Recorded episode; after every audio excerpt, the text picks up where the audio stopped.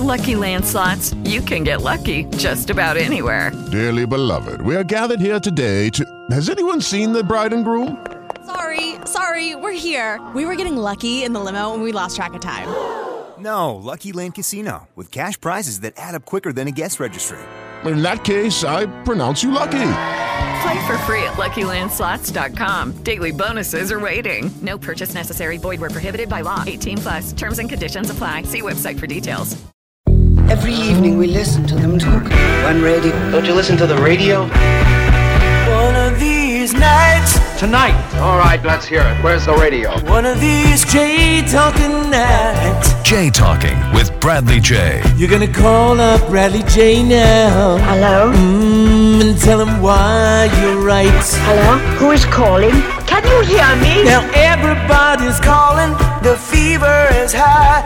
This is now your chance to discourse and more. Thank you. Trying to have a conversation. Yeah, Jay's got his problems and he's got desires, but you got a few of your own.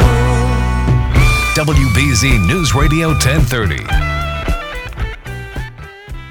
WBZ, your Jay talking. We're live midnight to five, and it's a big one. We have Anthony Sammarco, the great Boston Fire of 1872, is our book tonight. Thanks for coming in. Thank you for having me. I used to think of it as ancient history, but really it's being post Civil War. It's not really like my grandfather's grandfather probably remembered it. Um, my grandfather's father, my great grandfather, probably remembered it. Right. I think a lot of our families had some sort of a story about it. I remember when I was a child, in some ways, listening to how Boston was destroyed, and I used to think to myself, my God, that must have been a horrendous fire.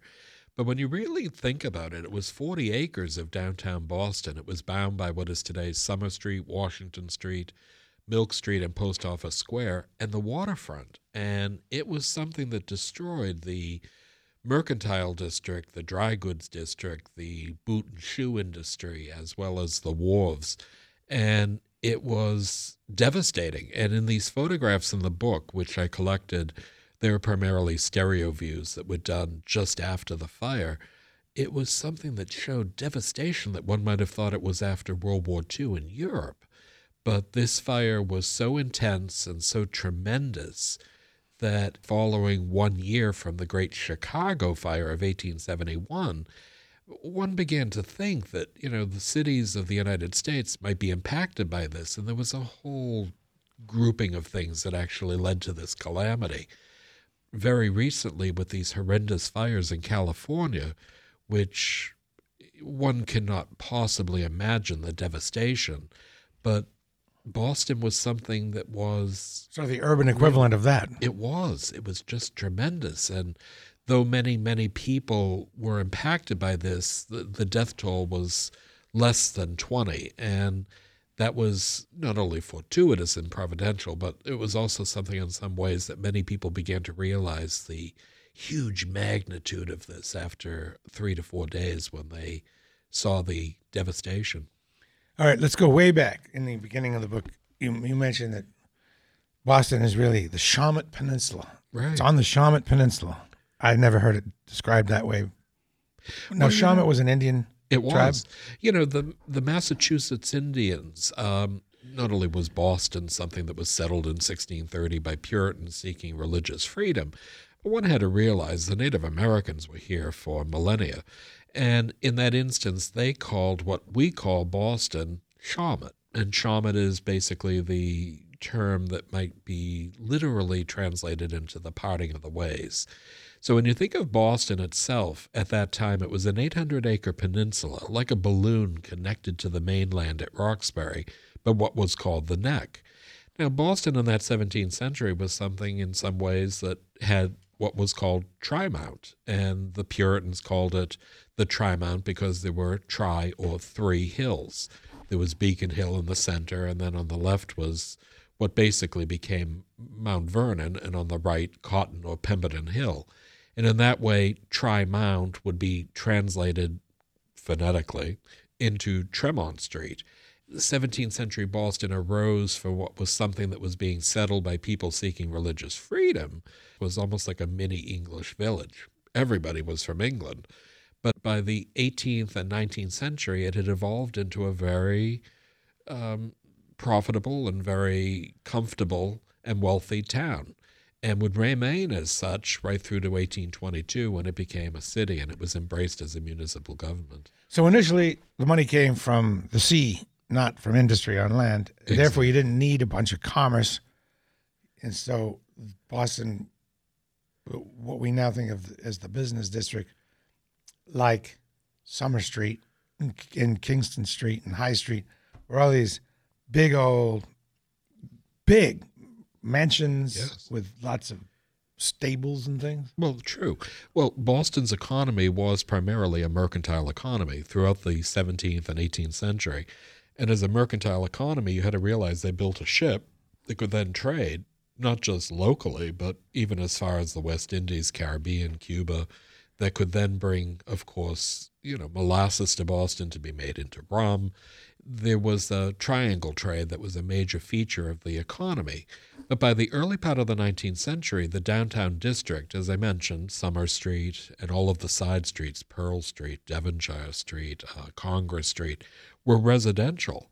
And Charles Bulfinch, one of the major gentleman architects of the turn of the tw- 19th century, was somebody who did build these grand mansions. So when one thinks of Summer Street today, we think of the major department stores as well as specialty shops.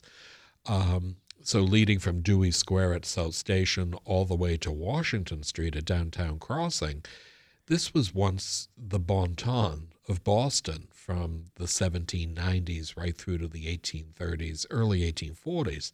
And Charles Bulfinch in this first um, chapter in The Great Boston Fire of 1872, was something that not only showed these mansions, but showed how it evolved from a residential neighborhood into a commercial one that would then be destroyed in the Great Boston Fire. And then it was almost like a phoenix arising from the ashes that in the late 1870s and 1880s, one would see it becoming an area predominated by department stores. So it was mostly wood until what point? Until Bulfinch started building at the turn of the century? Well, during the period of the 17th century, Boston's town center would actually be where the old State House is, at the head of what is today State Street, then known as King Street.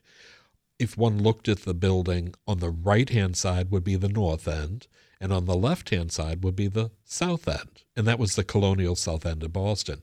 It was a very elegant area, and it was not wooded. It actually had many houses. By the period of 1700, you know, not only the Old South Church was located at Washington and Milk Street, but you would see Trinity Church, which is the site of what is today Filene's department store.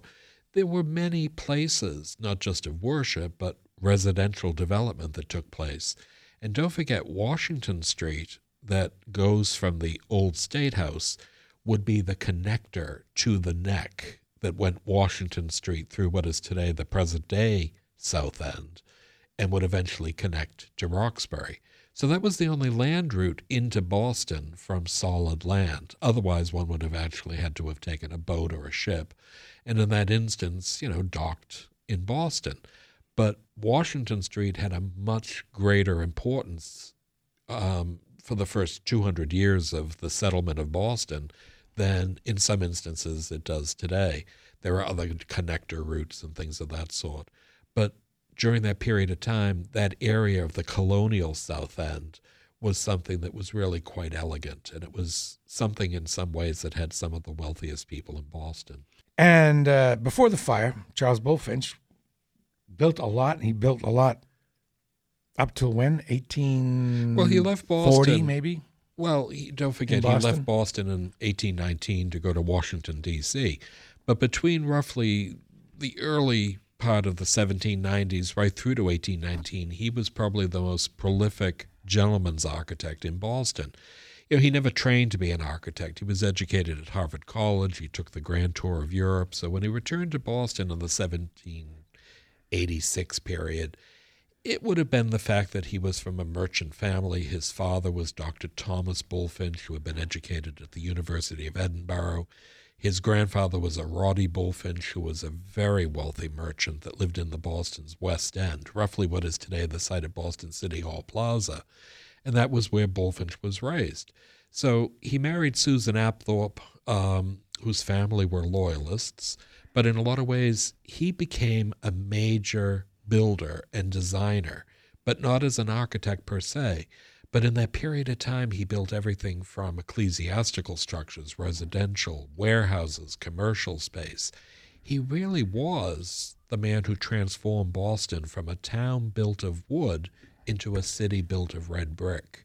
And in that period of the early part of the 19th century, he would eventually even train what became a second generation of Boston architects. So Asher Benjamin and Alexander Parris, people that were not only designing in red brick, but also in granite. So Boston was really transformed in that area thanks to Bulfinch. Did he become the person that everyone who was anyone wanted to have do their manse? He was he was incredible. Not only was his perspective, but his sense of symmetry. It was something that he reintroduced what was neoclassicism, something that he saw in Europe, to America, especially here in Boston and neoclassicism translated into American federal architecture. It's ironic because I just bought a painting at Skinner, and it was of the Thomas Dawes house that he purportedly designed in 1795 on Congress Street. It's in the book.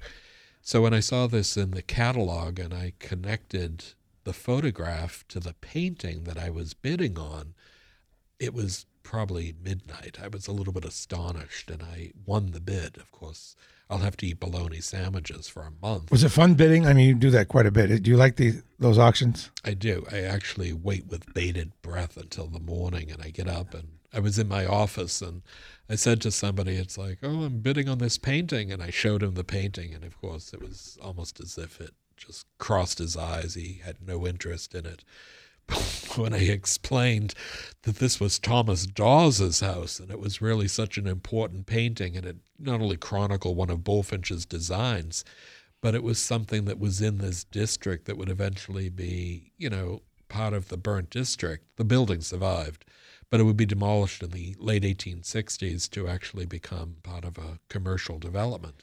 But, you know, Bulfinch was somebody as an architect who really did introduce some very important design changes and the evolution of architecture in the 19th century is really important.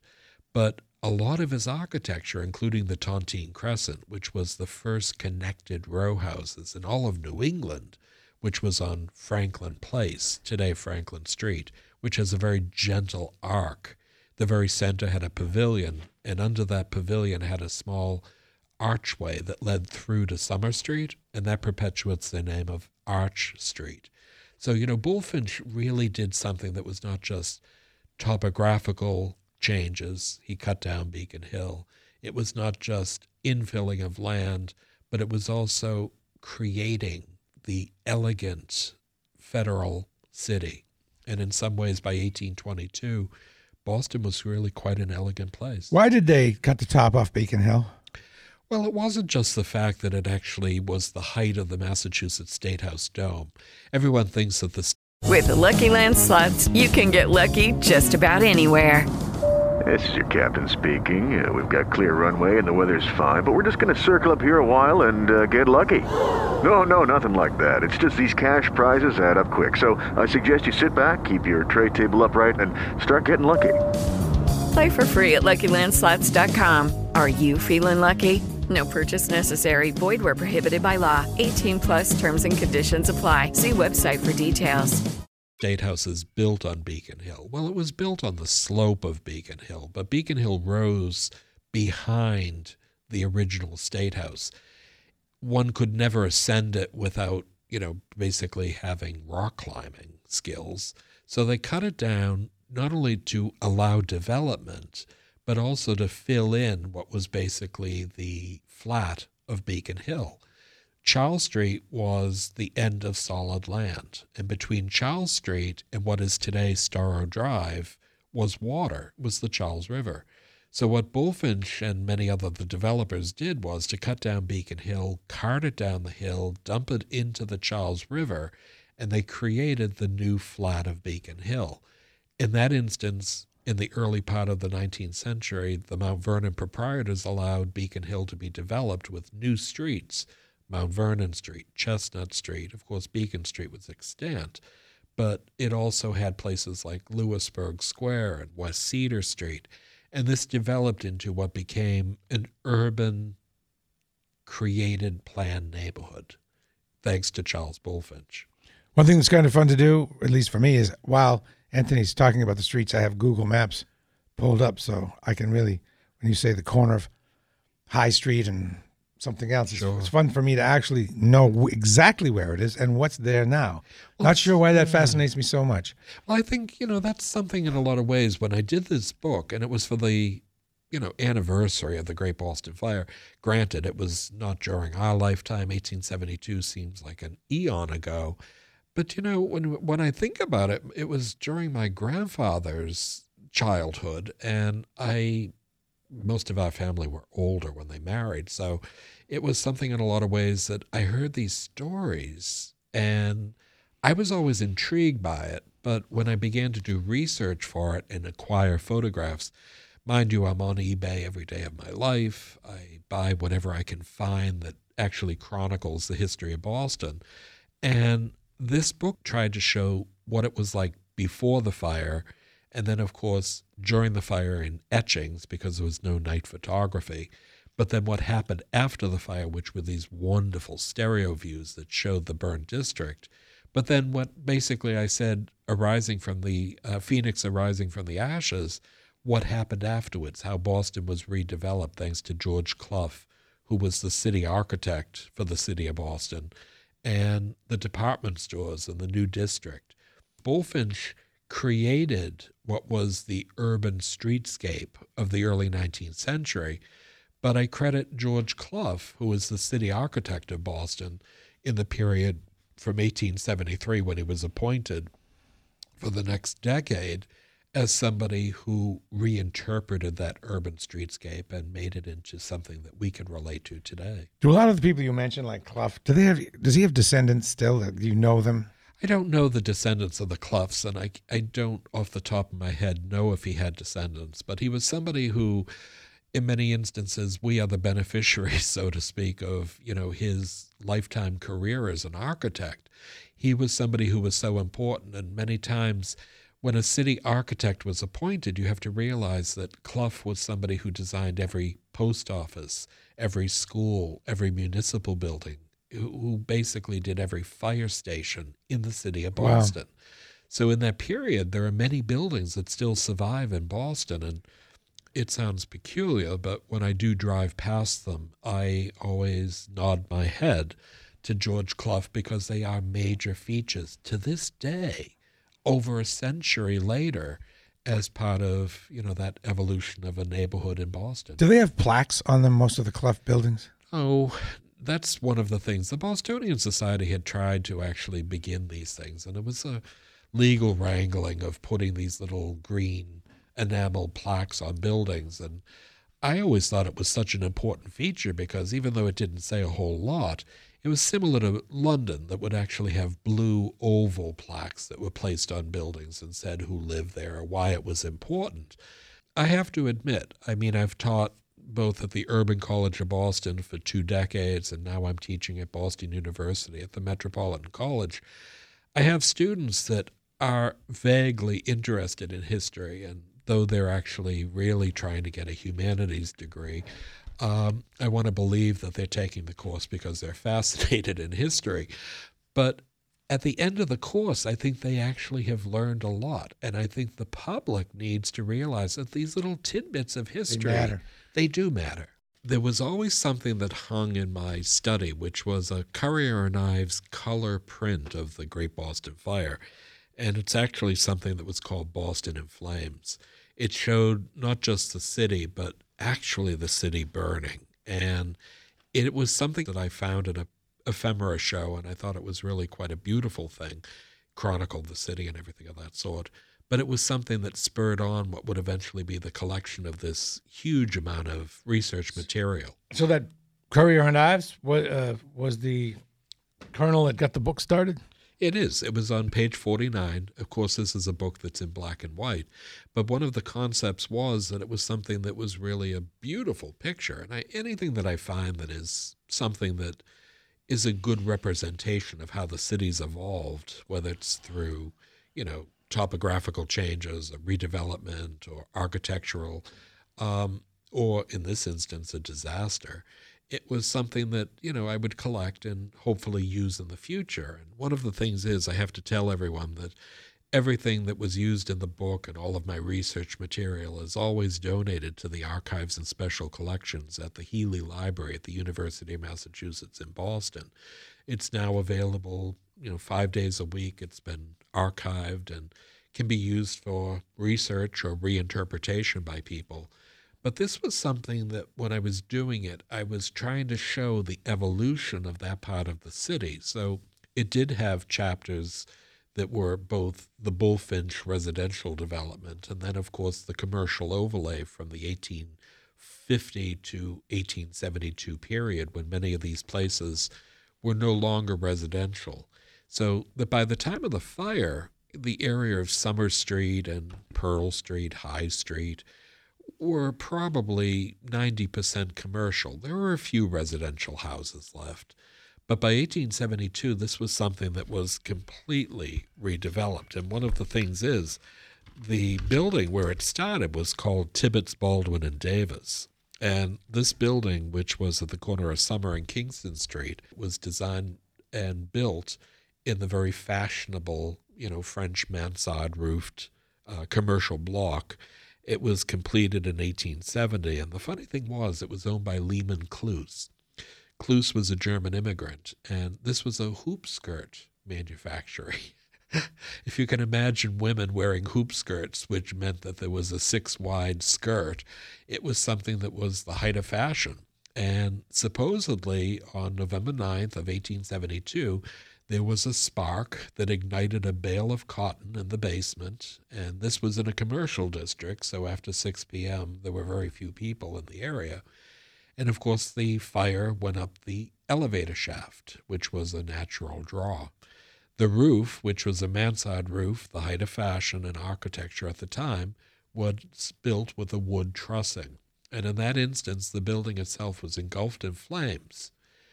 When people rang the fire alarm, you had to realize that these were fire engines that were pulled by horses. Now, in the 1872 period, that was a major feature, and these were primarily Hunneman fire engines or steam engines that were made in Roxbury.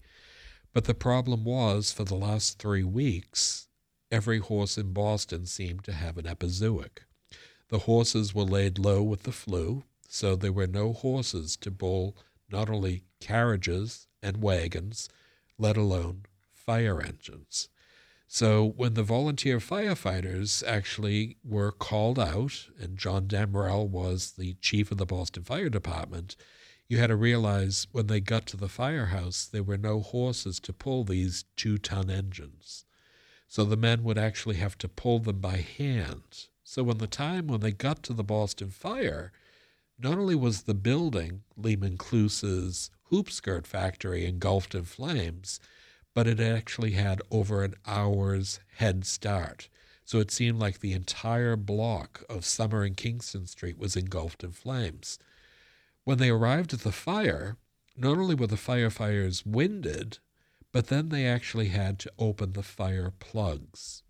Now, the fire plugs are our modern day equivalent of a hydrant. It provided water, and in that instance, the fire plugs was sufficient with enough water that might have reached a three story building designed by Charles Bulfinch.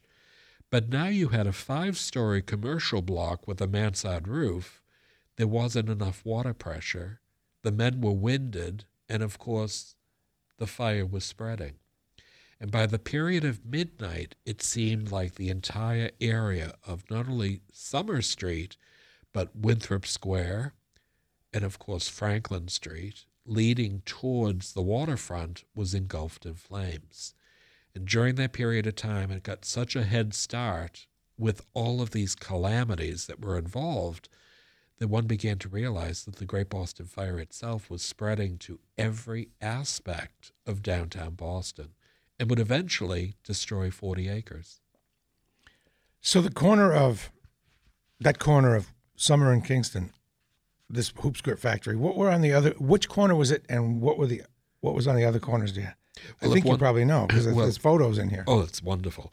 If one is looking towards the waterfront, our back is to the former Gilchrist department store so you're standing Street. like in the say if you're standing in the middle of summer or Correct. you're looking towards the waterfront. Correct. On the right hand side, that's Summer and Kingston. Yeah. So in that area, one saw Hovey's department store on the right hand side, which is now the site of uh, Macy's department store. I hate to call it that; it's Jordan Marsh Yeah. to me. But you would also see on the left hand side Trinity Church. And Trinity Church was one of the oldest Episcopal places of worship in Boston. But that was where Phillips Brooks was not only stationed, but he was also a major feature. They had already purchased land to move to the Back Bay, but they were still worshiping there. But if one looked down Summer Street, it was a, an amalgamation of new buildings that had been constructed. And in that instance, you saw some very important buildings, none of which today would come down to us in name. But the whole concept was it was completely built up as a commercial area. All of the residential aspect of that was almost swept away in the 1860s. So by the time of that, you began to realize that John Damrell was somebody who looked at this as not just a fire, but it was something that was actually sweeping one block after another. And by the early morning hours of November 10th, it seemed as though almost the entire downtown district was engulfed in flames. Now, there was a telegraph, of course, and this was sent out to surrounding cities and towns to actually send aid. And firefighters would actually come from the city of Charlestown, the town of Dorchester, the city of Roxbury. But you know, you, you had to realize there was the whole aspect of getting into the Okay, round two. Name something that's not boring. A laundry? Ooh, a book club. Computer solitaire, huh? Ah, sorry, we were looking for Chumba Casino. That's right. ChumbaCasino.com has over 100 casino style games. Join today and play for free for your chance to redeem some serious prizes. ChumbaCasino.com. No purchase necessary. Void where prohibited by law. 18 plus terms and conditions apply. See website for details. city, but then there was the lack of water power, and it seemed as though the fire got a head start. Damrell, though he was a professional firefighter, and of course they call it Damrell's fire, but it was also the fact that he tried to bank the fire. And by the next morning, by banking a fire, one actually destroys buildings to create a block so that the fire cannot Yeah. pass over it. And what he did was to bank the fire in such a way by exploding buildings. He thought he could stem the tide. But what really happened was he hadn't turned off the gas lines in Boston. Oh. So when he did the explosion, the gas caused a further spreading of the So fire. that would be the folly there. Exactly. And the folly was something that not only destroyed additional property, but spread the fire even more. By the time it reached Post Office Square, at that point, Alfred Mullett's new post office and sub treasury was being built. It was being built of Vermont granite. It was thought impervious to fire, but edges of it did stop the fire, but the granite was still affected. Here was a building built of granite. Many of these buildings didn't, you know, basically burn, they imploded. So granite was something that, with the huge influx of heat from the fire, would see these buildings simply fall into one another and they simply imploded. So Boston was not only burning, but it was also the fact that excursion boats would actually have people for a dollar actually going from Crow's Point and Hingham to the Boston waterfront, and they would actually be off the coast to watch Boston burning. You have a picture of that. I do. I, I show these pictures of these not only rowboats and small boats, but even the excursion boats actually having been filled with people. By the next morning, it was something that you, you saw the fire having continued, but you also saw the smoldering ruins. And between November 9th and November 10th, to see 40 acres of downtown Boston destroyed, it was something that was not just devastating, but it was almost incomprehensible because this was a major part of Boston's economy. Can you give us an idea of the perimeter of the fire. Before you do that, though, I did some math. I read that it was in your book, believe, 40 acres. Yes. And f- I tried to figure out what that meant 40 acres. So I tried to, we all know what a football field feels like. So a football field is 1.3 acres. And I did, I took 40 and divided by 1.3, and it comes out to about 30, I think. Does that sound right? It does. Okay. And one of the concepts is, you know, 40 acres, it sounds like a tremendous amount of land. But you had to realize, it, I do have a map and it's on page 58. It shows the whole concept of the fire spreading from Summer Street along Washington Yeah. Street and then skirting down Milk Street past the old South Meeting House, Post Office Square, and then all the way to the waterfront. So one would think the wharves projecting into the harbor themselves would not have burned, just like the other part of the city. But these wharves themselves also had coal hods. Now, ships and barges would come into Boston. Boston used coal not only to heat through furnaces, but also fireplaces. So these wharves themselves were lined with coal, and we know what happens to coal when it burns. It not only smolders, but it becomes intense in heat. The wharves were wood, and even though they projected out over the water, it was something that you saw just not the city burning, but even the wharves projecting into the harbor itself. So, one of the things is, though, they did save the Old South Meeting House, and there was a whole thing about the fire. It was something that was spreading quickly, but there were many different buildings they looked at. Trinity was completely devastated in less than an hour. But the Old South Meeting House, which was built of red brick, had a wooden roof and, of course, a wooden spire, wasn't just a colonial landmark, but this was the place where, you know, not only Samuel Sewall, my ancestor, had actually preached, but it was also something in the period of the Revolution from which the Indians had left to actually have the Boston Tea Party. Yeah. So this it was, like Liberty was born right yeah, there. Yeah, exactly. And it was a place not just of worship, but it was this political overtone that they wanted to save. And there was a fire engine called the Kearsarge, number three, from Portsmouth, New Hampshire. Now, it didn't come over the road. This was a fire engine that was brought on a railroad flatbed from Portsmouth, New Hampshire to Boston. Wow. So it arrived at North Station, and of course, there they had even horses from Portsmouth, and they would actually bring it to the Old South Meeting House, and it played water on the building and the the steeple for the entire night, and they saved it. But they also, and I have a print that actually shows it in the book, of people actually putting wet blankets on the wooden shingles of the roof while they actually played the water. That's a big keep it. deal. It was. It too could have been engulfed in flames in a matter of moments. It was wood. It was old. It was something that probably would have been tinder. Oh, yeah. But we, maybe we should send Portsmouth a Christmas tree every year. they called it the burnt district. But when one went into that area and the photographs show, you know, people just standing amidst the ruins, photographers would arrive just after the fire to chronicle the devastation. And they would actually do these stereo views, which are these little horizontal things that one would use a stereo viewer to look at. But today, as a collectible, they're sometimes the most important part because they do chronicle how the fire itself destroyed the downtown district. But they would show people just dazed, standing amongst the ruins of maybe once their place of employment or even their business. And it was something that wasn't just completely destroyed, but it was also something they were hoping that something could be saved. maybe they were tired because they've been up for, what, two, three days? I would think so. But the other thing was, you know, a lot of these buildings, the interiors were wood and plaster. The destruction would cause the floors to fall. Now, one of the major things that were in all of these businesses were safes.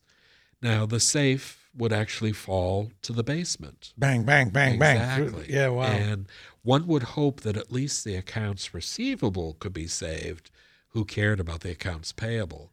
But the idea was that some of these safes were fireproof, and some did actually you know, survived the fire, but probably 70% didn't. How about looters? Well, that was the other thing. Within a short period of time, uh, the governor of the Commonwealth and the mayor of Boston did call out people to actually preserve what they called the burnt district. And in that instance, in this book, I show in these wonderful photographs the Claflin Guards Right. actually standing guard. And they're not just standing guard over the burnt ruins, but they're standing guard off the, the major buildings that actually might have had these safes that would actually preclude looting. Now, in that instance, I also have these things that actually show not just the Claflin Guard, but also the fact that the cadets were called out from uh, not only the um, Chelsea Armory, but also we saw that the uh, Charlestown Naval Base, there would actually be men that would actually be in the area. And during that period of time, they were quartered in the Old South Meeting House. And there, not only did people have passes, initially handwritten, but later printed, that would allow people entree into the burnt district. But these men themselves would actually be there working on shifts of 10 hours a day and sleeping in the pews at the Old South Meeting House and eating their meals and having hot drinks and coffee there as well. One could not quite imagine the intensity of this, and it was something that, you know, impacted the entire city, let alone the economy of New England. Were the Claflin Guards ex Civil War soldiers? Because they sure look like it. Some were probably, but I think a lot of them were also, you know, trained professionals. What were as- what were the Claflin Guards? Who, Well, Claflin was the exi- governor. oh, was the okay. name. And Claflin Guards were basically people that were, you know, trained to do this type of work. And What would be the equivalent today? The state. the Ancient and Honorable Artillery Company. So not a national guard, but a the, the state equivalent of a national the guard. National Guard, I would think, yeah. You know, you saw this utter, utter devastation. And it wasn't just the fact that the buildings had imploded and burnt, but it was also the fact the streets were strewn with all of this. Firefighters were exhausted. There was a lack of not only water and water pressure, the fire got such a head start because of the Epizootic in Boston. The photographs of the devastation itself, I always somewhat equivalent to Germany during World War II. It's like Dresden. Dresden Very looking. much so. Yeah. I mean, there were pictures of um, a woman from Boston throwing down a wreath, and of course, death is above with her, you know, broom that is actually burning up above. And it says Boston, Massachusetts, the homestead of liberty, but it shows the utter devastation of the city. And also on page 96, which is one that's called Homeless Tonight or Boston in Ashes, which was sheet music that was actually written by C.A. White and it was published by White, Smith, and Perry. And you could actually replay Boston's Fire on your piano at home. So there were things that actually were, you know, kind of like tacky souvenirs. But today, that lithograph of two children escaping with Trinity Church burning in the distance was something today that has become a, a lithograph that is quite collectible. This was from the collection of the Boston Athenaeum. But the concept was that these were things that people actually did collect. And everybody seemed affected, whether or not they lost something or were part of a building that burned. It was part of a collective grief over the next few months. Now, one of the things that the city of Boston had to do was to clear the streets and, of course, create this aspect that could be redeveloped by George Clough, the city architect. Well, many of these buildings were built of granite, and granite was something that was necessary to be carted away because it had imploded, so it was damaged. It couldn't be reused in a new building. So many times people don't realize it was reused, not only in the Fort Point Channel area, but if you know in South Boston, the road that goes out to Castle Island, on both sides it's lined with granite, and these were breakers to the water itself. And that was the granite from the Great Boston Fire of That's cool. 1872.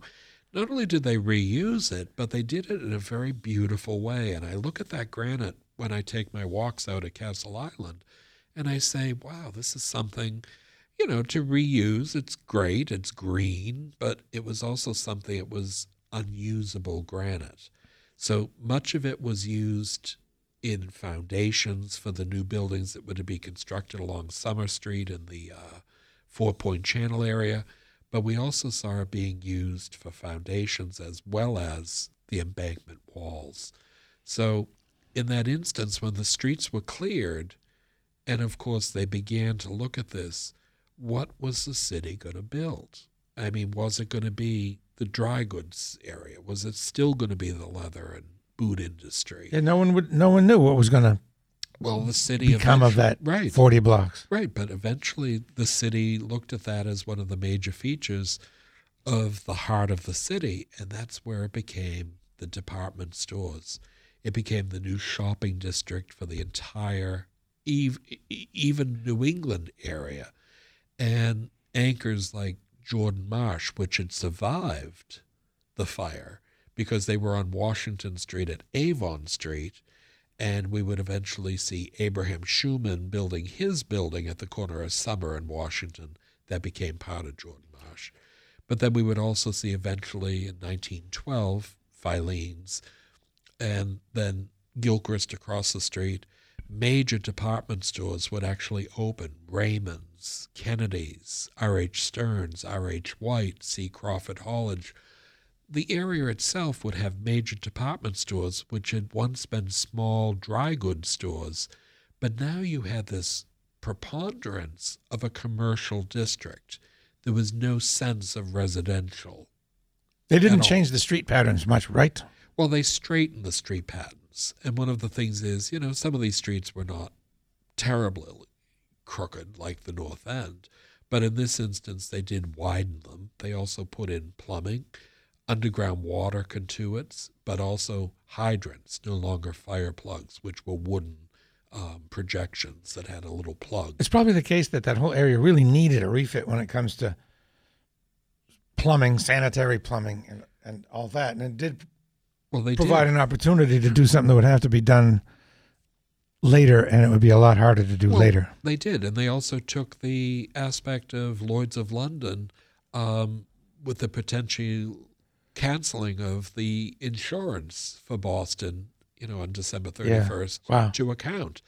And I think the city in the 1873 to 1880 period saw tremendous changes. And a good example is on Arch Street.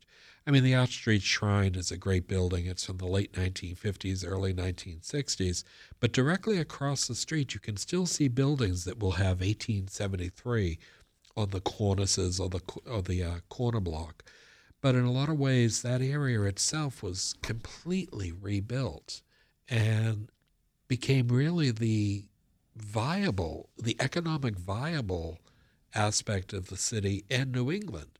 You know, State Street, when I was young, was always the banking center, the insurance center, and eventually it would change. We'd see many of these places going throughout the Back Bay. But in that period of the late 19th century and early 20th century, you know, it was the banking center, the economic heart of the city. And it was something that was all developed after the fire. I noticed in the map that you generously provided on page 58, the, the perimeter, and it's a strangely straight line along Washington Street. What what was it about Washington Street where they were able to keep the fire from jumping across? Well, that's the funny thing. The winds were the whole um, reason the fire did not cross Washington Street. So, if one thinks of where today the Filene's building is located at Summer and Washington Street, directly opposite are some buildings, surprisingly, like E.B. Horn, which is an 1840s really trabeated granite block. It's still there. It's still there. And the funny thing was, these buildings themselves were not destroyed. And it was all thanks to the wind. The winds wept and drove it towards Winthrop Square and the waterfront. So these buildings themselves continually burnt, but it never crossed Washington Street. Hmm. Now, during the period of the late 1872, after the fire, there were things that I have in um, the Boston directories and various advertisements, and there were shops that would sell clothing. and they were on the opposite side of Washington Street. And I'll never forget when I was doing this research, it would actually have advertisements, and they say, Come and have your suit tailored. We have the best views of the burnt district from our windows. Really? So they did survive, but they also marketed their businesses as not just having survived, but also having great views of the fire district. Photography was rather young at the time, like 20 years old, right? Uh, so that was something that photographers would jump to take photos of. It really, really like a first time opportunity. Well, some of the major photographs. Except for Chicago. Right. Well, some of the major photographs were taken by Whipple and Black, who were two very well known photographers on Tremont Row. And they actually would not only do aerial shots, but they also did street shots and the daguerreotypes. A lo- wonderful collection of these are in the uh, print room of the Boston Athenaeum, and at which we gave a fund to actually acquire photographs of Boston. Their photographs were so poignant, and there was a wonderful book that was done by Sally Pierce on it. So people might want to look at that. The rebuilding, more on the rebuilding. Was there a plan, an overall guiding plan? Do they have rules like you must use brick and you must have certain fire safety stuff? There was. The city of Boston took a concerted effort to rebuild the burnt district in a way that was something that would preclude the fact that there would never be another devastating fire of this sort. And they hired George Clough. Now, Clough was a major architect in Bo- Boston. In the 1850s and 1860s, he had made his claim to fame. So by 1873, when he was appointed, he was the first city architect for the city of Boston. And there would be a city architect right through to 1916. The last one was Edmund March Wheelwright. But the concept was that here was Clough. He was actually somebody who had to come up with parameters. I mean, we had 40 acres to rebuild. Streets had to be relayed. You also had to actually have all of the utilities to represent one of the major features of a major city. So, gas was something that was used to illuminate the dark. So, gas lines had to be relayed, water lines had to be relayed. So, there was a huge amount of infrastructure that had to take place even before they could build. But when they did begin to build, it was decreed that nothing could be built unless it was built of stone. So it was either granite, limestone, brownstone.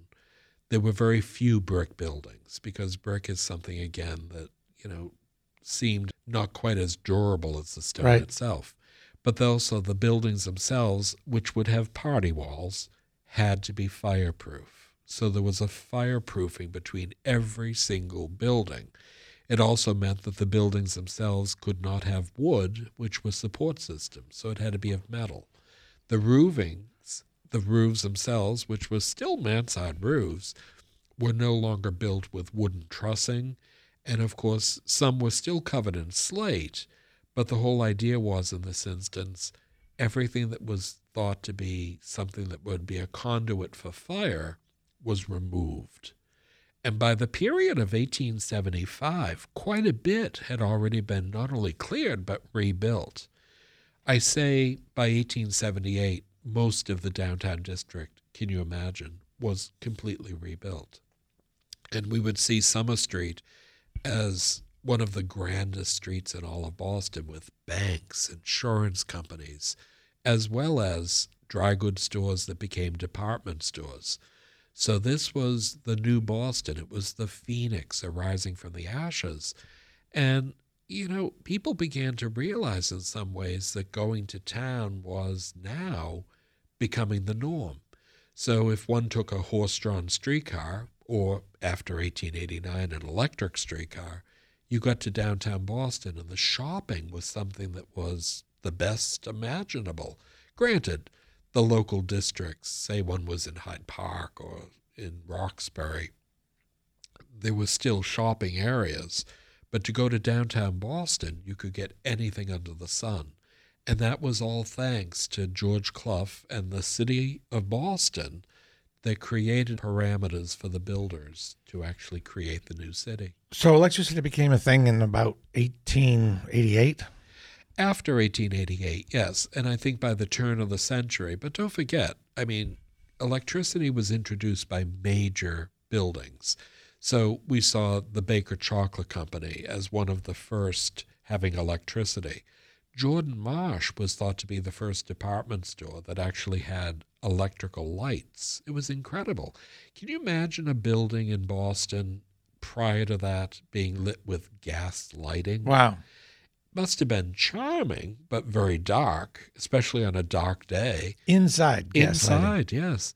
So electricity revolutionized how people shopped and, of course, allowed the dark to be illuminated. By the turn of the 1890s, it revolutionized everything. It wasn't just the lighting of the dark and the buildings, it was also the fact that streetcars no longer were pulled by horses, now they were electrified. So it was a major change. And downtown Boston saw the changes tremendously. So in the book, I have a ending chapter that goes in the aftermath and the building of these new palaces for shopping. And it goes the gamut, and the overlay was just incredible. I mean, during that period of time, right up through the period of the 1930s and 40s, the downtown district, prior to the advent of the suburban shopping malls, was a destination.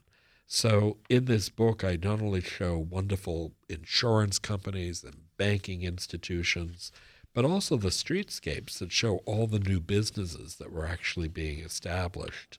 So, in some ways, this book is truly a, a compilation of the period of the 19th century from the advent of Bulfinch in 1800 with the creation of this elegant Bon Ton residential district to the turn of the 20th century when it became the most wonderful aspect of uh, commercial development. So on one side of Washington Street, you have no buildings that are older than 1873, and on the very other side of the street, you have complete, probably most of them pre 1873. Some, yes. Um, great example is the former Globe Corner bookstore at the corner of what is today Washington and School Street. I believe today it's a Yeah. Chip- Chipotle restaurant. Yes, that's correct. That is one of the oldest buildings, 1712. It was an apothecary shop. But then you also have E.B. Horns, which is an 1840 commercial block, and it's a great example of granite trabeated architecture. You know, so you have a 1712 building, an 1840s building, and in between, you have these other buildings that date from the 1850s, 1860s, and 70s. But you're right. I mean, one side is completely 1873 and after, and some on the other side are quite old. Seems kind of like a crime to have a Chipotle in a 1712 building to me. so if you have a 1712 building, shouldn't the interior be also 1712? If they want to have a Chipotle that's got 1712 interior too, I'm fine with that. Boy, I I totally agree. We're looking forward. You're coming back and you're going to talk about the Christmas tradition books next, Next time? month, yes. Yay. Um, WBZ News Radio 1030. Okay, round two. Name something that's not boring. A laundry? Ooh, a book club. Computer solitaire, huh? Ah, sorry, we were looking for Chumba Casino. That's right. ChumbaCasino.com has over 100 casino style games. Join today and play for free for your chance to redeem some serious prizes. ChumbaCasino.com. No purchase necessary. Where prohibited by law. 18 plus terms and conditions apply. See website for details.